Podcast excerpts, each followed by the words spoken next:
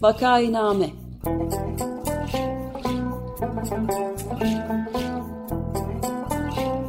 Salgın günlerinde memleket manzaraları. Hazırlayan ve sunanlar Güven Güzeldere, Ömer Madra ve Özlem Tekin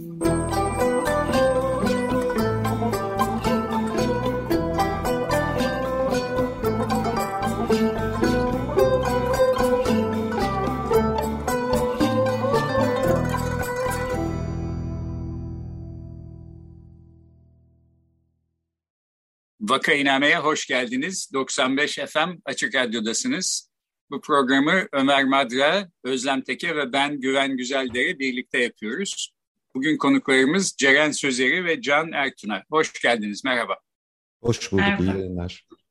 Hoş geldiniz, merhabalar. Hoş bulduk. Merhaba. Merhabalar. Ee, konuğumuz doçent doktor Ceren Sözleri Galatasaray Üniversitesi İletişim Fakültesi öğretim üyesidir. Lisans ve yüksek lisansını Galatasaray Üniversitesi'nde tamamlamış. Doktorasını Marmara Üniversitesi'nden almıştır. Türkiye'de medya ekonomisi, medya politikaları, basın özgürlüğü, etik sorunlarının yanı sıra geleneksel ve online medyada ayrımcılık, nefret söylemi konularında eserleri vardır. 2015 yılından beri Etik Gazetecilik Ağı'nın Türkiye temsilciliğini yürütmekte ve Evrensel Gazetesi'nde köşe yazarlığı yapmaktadır. 2021 yılından beri Can Ertuğrul ile birlikte Medyaskop'ta gündem medya adlı medya eleştirisi programını sürdürmektedir. Ee, diğer konuğumuz da Doktor Can Ertuğrul, Bahçeşehir Üniversitesi'nde yeni medya bölümünde doktor öğretim üyesi olarak görev yapmaktadır. Lisans ve yüksek lisans eğitimlerini ODTÜ'de sırasıyla sosyoloji ve kentsel politika planlaması alanlarında Doktorasını ise Galatasaray Üniversitesi'nde medya ve iletişim çalışmaları alanında yapmıştır. Uzmanlık alanlarına yeni medya, dijital haber araçları, TV ve video haberciliği, medya ve savaş olarak sıralayabiliriz. Akademik alanının yanı sıra ağırlıklı olarak uluslararası haber kuruluşları için serbest çalışmakta. Aynı zamanda Medyaskop kanalında Gündem Medya programının ortak yapım yayıncılığını yürütüyor. Arap İsyanları Güncesi adlı da bir kitabı vardır. Hoş geldiniz. Hoş bulduk, merhaba. Evet, hoş geldiniz yeniden. Teşekkür ediyoruz. Ben sizinle temasa geçmemde yardımcı olan Hakkı Özdal'a da buradan teşekkür etmeyi unutmayayım. Ee, şimdi biz iki haftadır bağımsız medya üzerine bir mini dizi e, yapmaktaydık. Ee, ilk olarak Kemal Can konuğumuz oldu. Ardından Cansu Çamlıbel bağımsız medya nedir biraz tanımlamaya çalıştık. Bunu da tersi üstünden de tanımlamaya çalıştık. Bağımsız olmayan medya nasıl bir şeydir filan. E, fakat bu arada bir de e, gündeme bir yeni medya yasa tasarısı geldi. E, sizin de bildiğiniz üzere işte bazı insanlar buna sosyal medya yasası diyorlar. Bazıları iktidar e, dezenformasyon yasası diyor. E, aslında yani burada sanki hedeflenen şey dezenformasyonu, yanlış bilginin yayılmasını engellemekmiş gibi e, dezenformasyon yasası adı da böyle verilmiş durumda ama ondan ziyade aslında iktidarın istemediği ya da işine gelmeyen, hoşuna gitmediği bilgiye erişimin engellenmesi e, söz konusu olacak gibi gözüküyor. En azından taslaktan gördüğümüz kadarıyla. Dolayısıyla sizin de e, kullandığınız terimle sansür yasası demek belki daha doğru. Bu yasa geldi, komisyonlardan geçti, meclise de geldi. Meclisten geçmesi için aslında e, iktidarın her iki bileşeninin e, yeterli e, sayıya sahip olduğunu biliyoruz. Fakat geçmedi bir türlü. Birkaç hafta bekledi, ertelendi filan. Sonra da e, yeni döneme ertelediler Ekim ayına. Dolayısıyla biz sizle bu programı e, bu yasa geçsin de son hali üzerinden konuşalım diye e, haberleşiyorduk. Fakat e, bundan vazgeçtik. En azından şu taslak haliyle ne amaçlanıyor filan bunların üzerine konuşalım istiyoruz. Belki şuradan başlamalı. E, şimdi bu yeni yasa taslağından gördüğümüz kadarıyla e, bağımsız medya dediğimiz ve son derece küçülmüş olan e, ve zor bela yani maddi bir takım güçlüklerle de boğuşarak falan ayakta durmaya çalışan bir e, kesimin hayatını daha da zorlaştıracak gibi gözüküyor. Hatta belki hedeflenen bu. E, iktidar bunu niye şimdi yapıyor? İşte seçime yaklaşıyoruz filan bir, bir, takım e, akıl yürütmeler de burada mümkün. E, buradan başlasak yani bağımsız medya için aslında bu sansür yasası adı altında e, bizim tanımladığımız ve meclisten geçmek geçme ihtimali de yüksek olan tekrar gelirse e, sonbaharda e, yasa gibi yasaların olmamasının ya da başka tür bağımsız medyayı destekleyen yasaların olmasının e, niye önemli olduğunu konuşarak başlayabilir miyiz? Elbette. Ceren Hocam başlamak ister misiniz?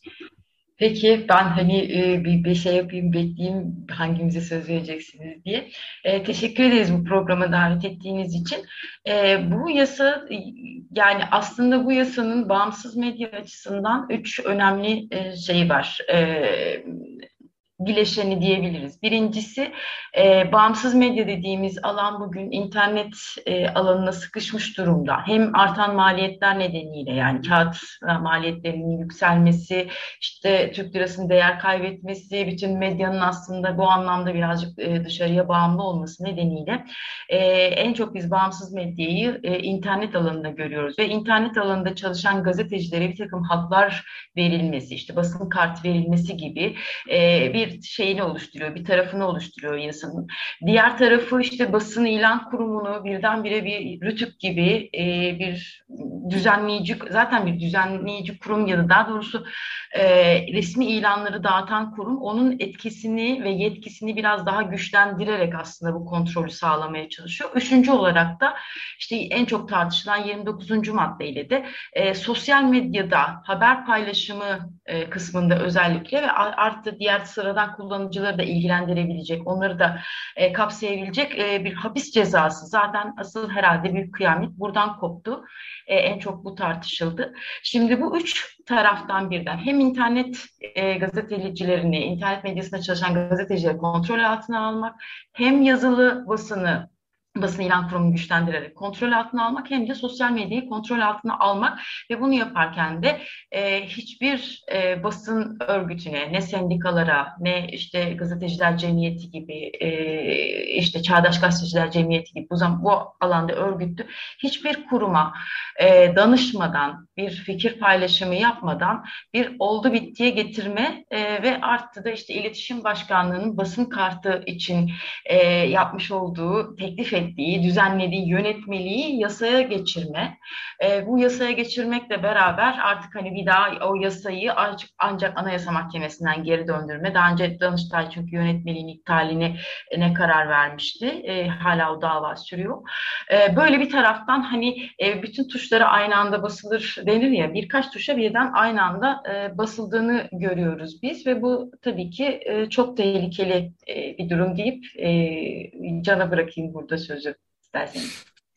Çok kısaca bir e, belki ek yapmak tartışmanın ve aslında söz konusu olan e, iktidarın dezenformasyon yasası, eleştirel yaklaşanların sansür yasası olarak andıkları teklif, yasalaşması muhtemel olan teklif genellikle medyaya yönelik e, ve ağırlıklı olarak çevrim içi internet ortamında yayın yapan medyaya yönelik bir e, yasal düzenleme gibi gözükse de muğlaklık ve e, yasa teklifindeki maddelerin biraz da muhtemelen bilinerek kapsamının sınırının geniş tutulması nedeniyle aslında çok çok daha geniş kesimleri etkileyebileceğini e, belirtmekte, altını çizmekte fayda var. En çok tartışılan madde malum 29. maddesi oldu. Bu e, 40 maddelik yasa teklifinin.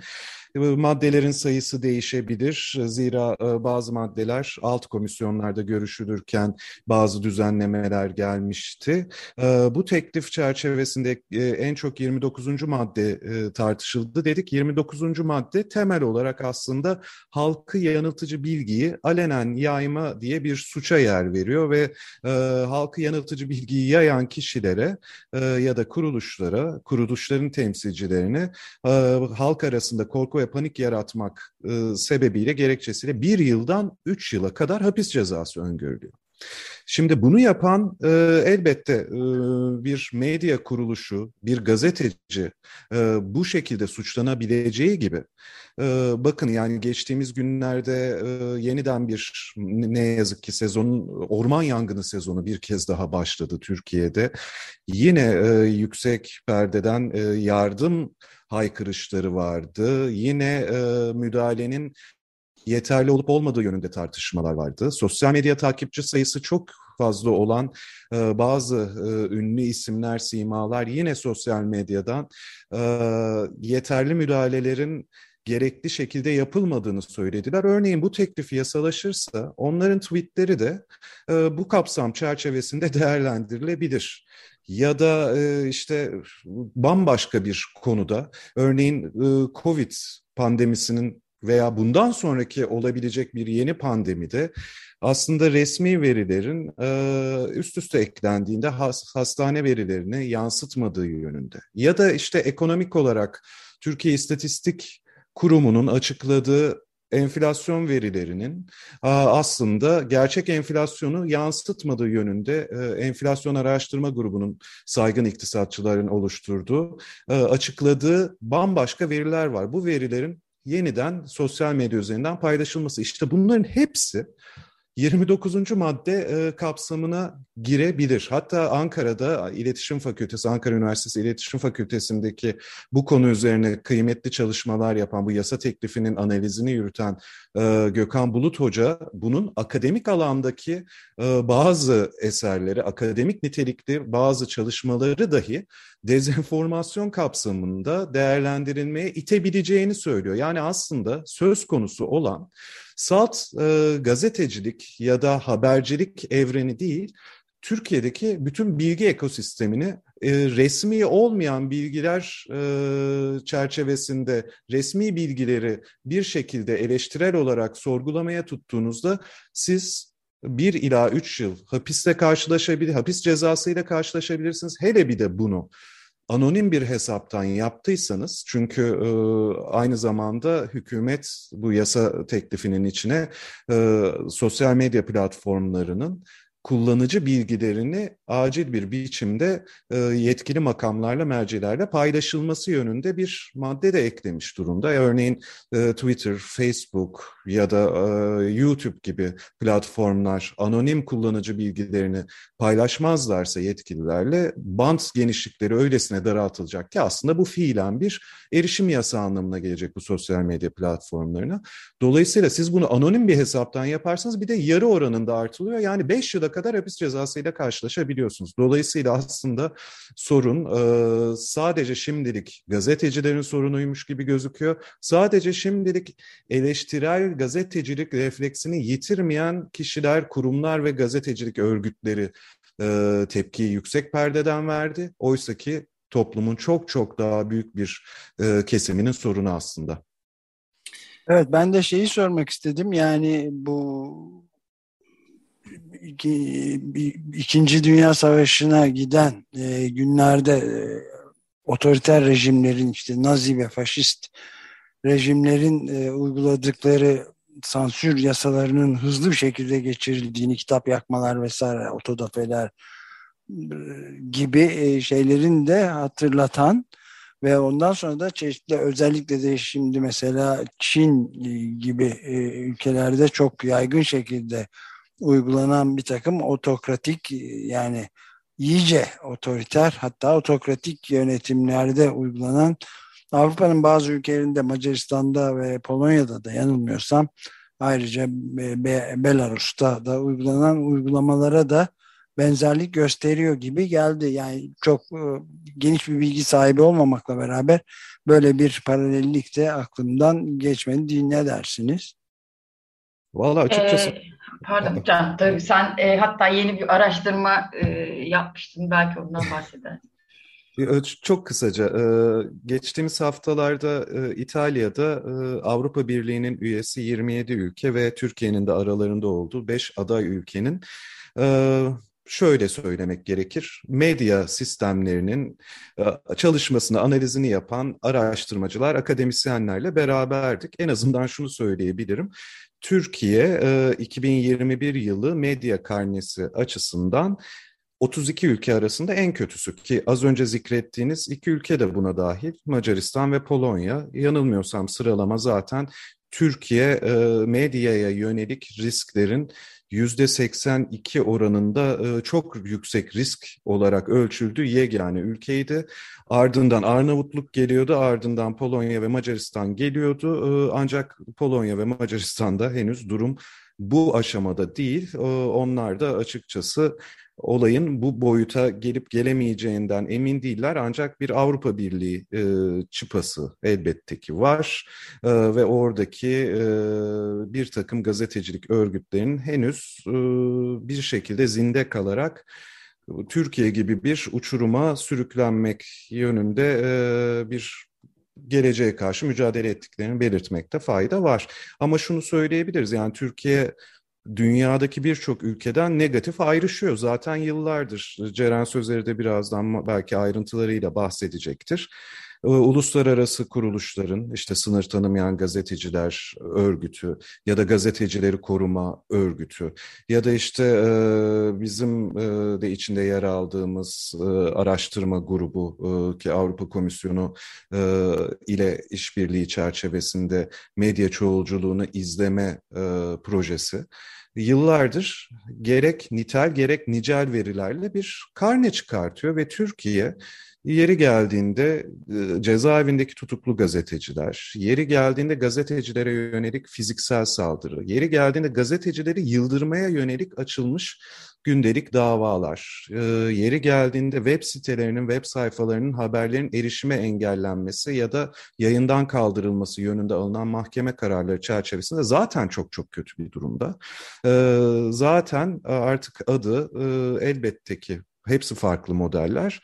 Rusya, Çin, İran, e, Mısır gibi ülkelerle birlikte anılmaya başlamış ve ne yazık ki çok da tehlikeli bir biçimde bu durumu e, özellikle Batı'da da kanıksanmış bir ülke seviyesinde. Bu elbette ki tabuttaki son çivi gibi e, duruyor eğer bu teklif yasalaşırsa. Ancak son olarak şunu söylemekte fayda var. Ne olursa olsun e, sıra dışı sorunlar, sıra dışı çözümlerin de çözümleri de beraberinde getiriyor. İşte Türkiye'deki medya sahipliği çerçevesinde medyanın yüzde 90 ila 95'inin iktidara yakın e, kişiler tarafından sahiplenildiği ve aslında iktidar güdümünde ya da denetiminde kontrolünde yayın yaptığı uzun yıllardır herkesin malumu ama bu ülkedeki gazeteciliği öldürmedi.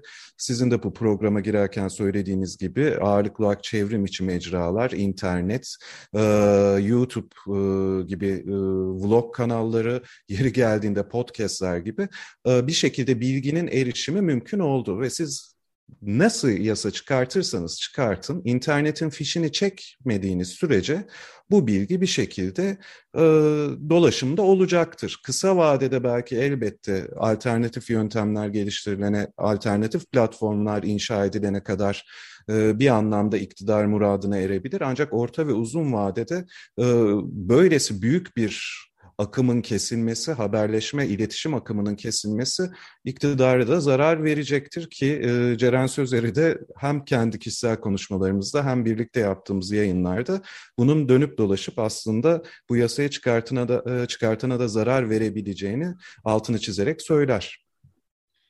E, evet Can, ben bu yasanın çıkarım yani çıkamamasını açıkçası çok şaşırmadım. E, hatta yeni yasama döneminde de yine bir sürü tartışmanın e, odağında olacağını düşünüyorum. E, ama Ömer Bey'in sorusuna şöyle bir hatta Can'ın e, özetlediği kısmın e, üstüne şöyle bir ekleme yapmak istiyorum Ömer Bey. Ben bir de şöyle düşünüyorum. E, basın özgürlüğü dediğimiz evet işte bir Türkiye, Polonya, Macaristan hatta Sırbistan, Belarus bunlar giderek birbirlerine hem iktidar yönetme biçimleri açısından hem de basın özgürlüğüne bakışları açısından birbirine benziyorlar. E, fakat burada sadece bir hani liderliğin birbirine benzemesinin ötesinde bir de durum var. Yani tüm bunların dışında kalan Avrupa'da da e, basın özgürlüğü konusunda çok ciddi bir geriye gidiş var. E, mesela Avrupa Parlamentosu'na Mitsotakis e, çağrıldı ve Mitsotakis dinlendiğinde en büyük eleştirilerden bir tanesi Yunanistan'da geriye giden basın özgürlüğü konusuydu. Çünkü geçtiğimiz sene, e, bir iki sene boyunca Yunanistan'da silahlı saldırıyla öldürülen gazeteciler e, olmaya başladı. İşte bu suç örgütleri, yolsuzluğu takip eden gazetecilerin öldürülmesi. İşte Amerika Birleşik Devletleri e, RSF'nin sınır tanımayan gazeteciler örgütünün sıralamasında e, yaklaşık 10 sıra kadar geriledi. Yani genel olarak baktığımızda bütün dünyada hani sizin de İkinci Dünya Savaşı öncesinde benzetmenize e, istinaden söylüyorum. Genel olarak dünyada e, gazetecilerin güvenli bir şekilde çalışmalarının önünde yeni yeni engeller ortaya çıkıyor ve e, her ne kadar işte basın özgürlüğü, işte Avrupa İfa, e, İnsan Hakları Sözleşmesi'nin 10. maddesi ifade özgürlüğünü koruyor olsa bile artık e, Avrupa'da e, veya Amerika Birleşik Devletleri'de ya da klasik şeyle Batı'da e, ifade özgürlüğünün koruyucusu veya bunu temel bir insan hakkı değeri e, olarak e, görmenin görmekten birazcık daha geri adım atıyor. Bu başka ülkelerde de e, benzer hak ihlalleri, e, benzer e, sınırlar, kısıtlamaların e, olduğunu da altını çizmek isterim. E, peki ben de şöyle bir şey sorayım. E, dezenformasyonla dezenformasyonun yol açtığı e, etkileri ya da sonuçları birbirinden ayırmak gerekir diye düşünüyorum. Yani Twitter işte mesela dezenformasyonun bolca bulunabildiği bir mecra. Şimdi ben kendi Twitter hesabımdan bir tweet atsam desem ki e, fırında sütlaç hayatta ağzıma koymadığım bir şeydir. Aslında bir dezenformasyon yapmış oluyorum çünkü sevdiğim bir şey. Ama bunun kimseye bir zararı yok. Öte yandan e, işte bu halkı korku ve paniğe sevk etmek, sürüklemek filan gibi ne tarafa çekseniz o tarafa gelebilecek mulaklıkta bir takım ifadeler beni asıl endişelendiriyor. Çünkü halkı e, korku ve paniğe sevk etmek yalnız dezenformasyonla değil aslında doğru enformasyonla da mümkün olabilir. Siz e, işte Can Ertuna'nın dediği gibi e, bağımsız bir araştırma kuruluşunun yaptığı e, bulduğu, elde ettiği bulgulara göre enflasyon yüzde yüzü aşmış dediğiniz zaman halkı korku ve paniğe sevk etmiş e, olabilirsiniz. Dolayısıyla bundan ceza görebilirsiniz. Dolayısıyla bu yasa bana e, ne tarafa çekseniz o tarafa gidebilecek bir araç olarak kullanılmak e, üzere çok elverişli bir şey olacakmış gibi geliyor. E, sorumu da buna bağlayarak e, sorayım aslında. İki sorum var. Bir tanesi şimdi e, biraz e, şaşırtıcı bir biçimde bu yasa geçmedi. E, geçme, geçirme, iktidarın yasayı geçirme imkanı vardı. Hemen anında geçirme imkanı vardı. Demek ki herhalde iktidarın bileşenler arasında bir anlaşmazlık çıktı sizin de bahsettiğiniz gibi. Bu yasanın hiçbir zaman geçmemesi gibi bir ihtimal var mı? Ekim'de yeniden e, gündeme geldiği zaman birinci sorum bu olsun. E, ikinci sorum da e, Türkiye'de gerçekten bağımsız medyayı korumak kollamak, e, gerçek bir e, medya bağımsızlığı sağlamak istiyor isek e, ne yapmalıyız? Nasıl bir yasa yapmalıyız? Yani medyadan sorumlu bakan olsanız siz yeni bir iktidarda e, nereye çabalarınızı yoğunlaştırdınız? Ceren Hocam. Peki. Ee, ben tabii ki bu yasanın geçmeme ihtimalini çok açıkçası gerçekçi görmüyorum ama bu haliyle geçmeyeceğini düşünüyorum. En azından 29. madde üzerinde epey e, şey olacaktır, e, tartışma olacaktır, değişiklik de olabilir. E, artı bunun üzerinden e, yani bu geçse bile tabii uygulama kısmının da e, pek işlevli olmayacağını düşünüyorum. Çünkü hani seçim yaklaşıyor. E, örneğin mesela işte seçimle ilgili anketlerin ya da seçim sonuçları kısmında eğer bir bilgi dolaşıma girmek istiyorsa yani girmesi gerekiyorsa girecekse e, sizin bunu kontrol edebilme hatta daha da kötüsü e, bunun hani WhatsApp gibi aslında açık olmayan yerlerden dezenformasyonun çok çok daha e, şey bir şekilde yoğun biçimde dolaşıma girebileceğini düşünüyorum ve bunun tehlikelerinin çok daha fazla olacağını düşünüyorum. E, ikinci sorunuza gelirsek ilk olarak yapılması gereken e, gazetecileri alanını e, bir bakana değil de e, gazeteci örgütlerinin e, oluşturduğu yapılara bırakmaktır sanıyorum. E, düzenleyici kurumların örneğin tamamıyla özelliğini sağlamak. Bütün dünyada televiz radyo televizyon alanını düzenleyen bir takım kurumlar vardır. Fakat e, bizdeki biliyorsunuz Rütük doğrudan e, iktidarın beğenmediği, kendisine muhalif gördüğü kanalları cezalandırmak üzere işlev gören veya basın ilan kurumu işte 1950'lerde e, 50'lerde yaşanan deneyimin ardından 61'de bu ilanların adil dağıtılması için oluşturulan bir yapı ama bugün e, yine iktidar muhalif gördüğü gazeteleri cezalandırmak için kullanılıyor. Bir kere bunun e, tamamıyla özel e, hale dönüştürülmesi ve e, gazetecilik alanının işte basın kartı dağıtımından tutun da e, zaten benim bildiğim kadarıyla pek çok gazetecilik örgütünün hali hazırda e, bu yasaların var mevcut yasaların nasıl iyileştirileceğine dair e, önerileri, taslakları hazır durumda. E, işte mesela bir basın iş yasası var e, aslında dönemine göre oldukça ilerici, oldukça gazetecilerin haklarını koruyan bir yasa. Fakat pek çok şey delindiği için, değiştirildiği için ve uygulanmadığı için işlevsiz kalıyor. Hem bu konuda hem e, basın kanunu konusundaki basın kanunu bu kanunla e, birleştirildiğinde e, elbet epey e, kısıtlayıcı bir yasa olacak ama e, basın kanunu 2004 yılında Türkiye'nin tam da Avrupa Birliği'ne girmek için e, çok hevesli olduğu bir dönemde çıktığını ve içinde, içinin aslında içeriğinin oldukça özgürlükçü olduğunu da belirtmek gerekiyor. Dolayısıyla aslında e, işi gazetecilere, bu alanda çalışan işte akademisyenler, hukukçular vesaire e, bunların birlikte karar alabileceği, birlikte e, deneyimlerini aktarabilecekleri, ta kamuoyuna açık tartışılabilecek bir e, düzenlemeyle yapılırsa zaten özgür basın kendiliğinden e, oluşacaktır ve dezenformasyonun önüne de geçirebilmesi için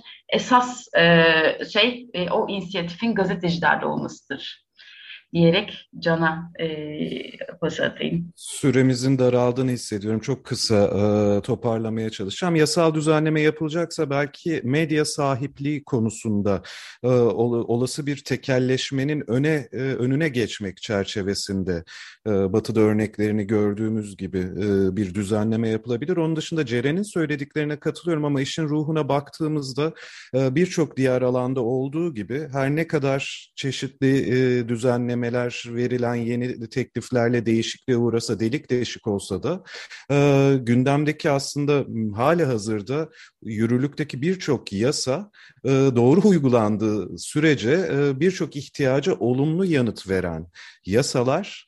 E, bu çerçevede aslında tek bir panzehir var, tek bir ilaç var. Dezenformasyon söz konusu olduğunda dezenformasyonun yetkililer ya da yetkisiz kişiler tarafından en çok hangi cenahlar tarafından yapıldığı muhtemelen bu radyo frekansının dinleyicilerinin malumudur. Uzun uzun ayrıntılara girmeye gerek yok. Peki bu diyelim ki yasalaşırsa o dezenformasyonu yapan üst düzey yetkililer, devlet ya da hükümet yetkilileri ya da onlara bağlı medya ya da troll orduları ceza alacak mı? Hayır. İşte bu çerçevede tek bir panzehir var gibi gözüküyor. Mevcut yasaları doğru işletebilecek hukukun üstünlüğü ilkesinin sağlıklı bir şekilde hayata geçirilmesi. Bu olmadığı sürece her türlü yasa iktidar sahipleri, iktidar erkleri tarafından araçsallaştırılıp eleştirel, muhalif görüşlerin, seslerin bastırılması, kısılması çerçevesinde kullanılacaktır. Bir de belki son olarak bu çerçevede bir şey söylemek gerekebilir. Az önce bir uluslararası toplantıdan bahsettim. Geçtiğimiz e, hafta katıldığım e, Avrupa Birliği üyesi ülkeler ve aday ülkelerin temsilcilerinin oldu. Orada sadece Türkiye gibi kötü örnekler değil, elbette iyi örnekler de konuşuldu.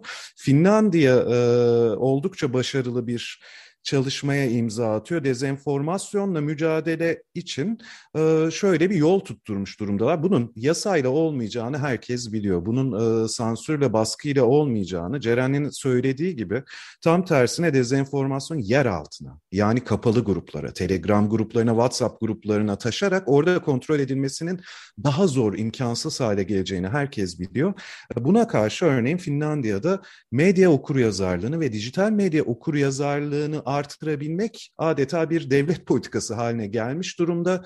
Ee, basit kamu spotları, basit e, medya okuryazarlığı derslerinden bahsetmiyoruz. Bir hükümet politikası çerçevesinde farklı yaş gruplarının farklı ihtiyaçlarına yanıt verebilecek şekilde okullarda, medyada, sivil toplum kuruluşları çatısı altında medya okuryazarlığını, dijital medya okuryazarlığını arttırmak üzere bir yol tutturulmuş durumda galiba işlemesi muhtemel olan tek yol da bu gibi gözüküyor günün koşullarında. Evet, peki çok teşekkürler. Böylece e, bağımsız medya üzerine yaptığımız mini serimizi de bu üçüncü programla bitiriyoruz. Bunlar tabii e, Açık Radyo gibi 25 seneye aşkın bir zamandır bir bağımsız medya mecrası olarak var olan e, kurumlar için e, önemli sorular. Bu yasa tasarısı yeniden meclise gelir de son halini alırsa onu analiz etmek üzere bu konuyu yeniden ziyaret edeceğiz. Bugün konuklarımız Ceren Sözeri ve Can Ertunay'dı. İkisine de çok teşekkür ediyoruz. Sağ olun. Çok teşekkürler. Teşekkür ederiz. Teşekkür Sağ olun. Görüşmek üzere.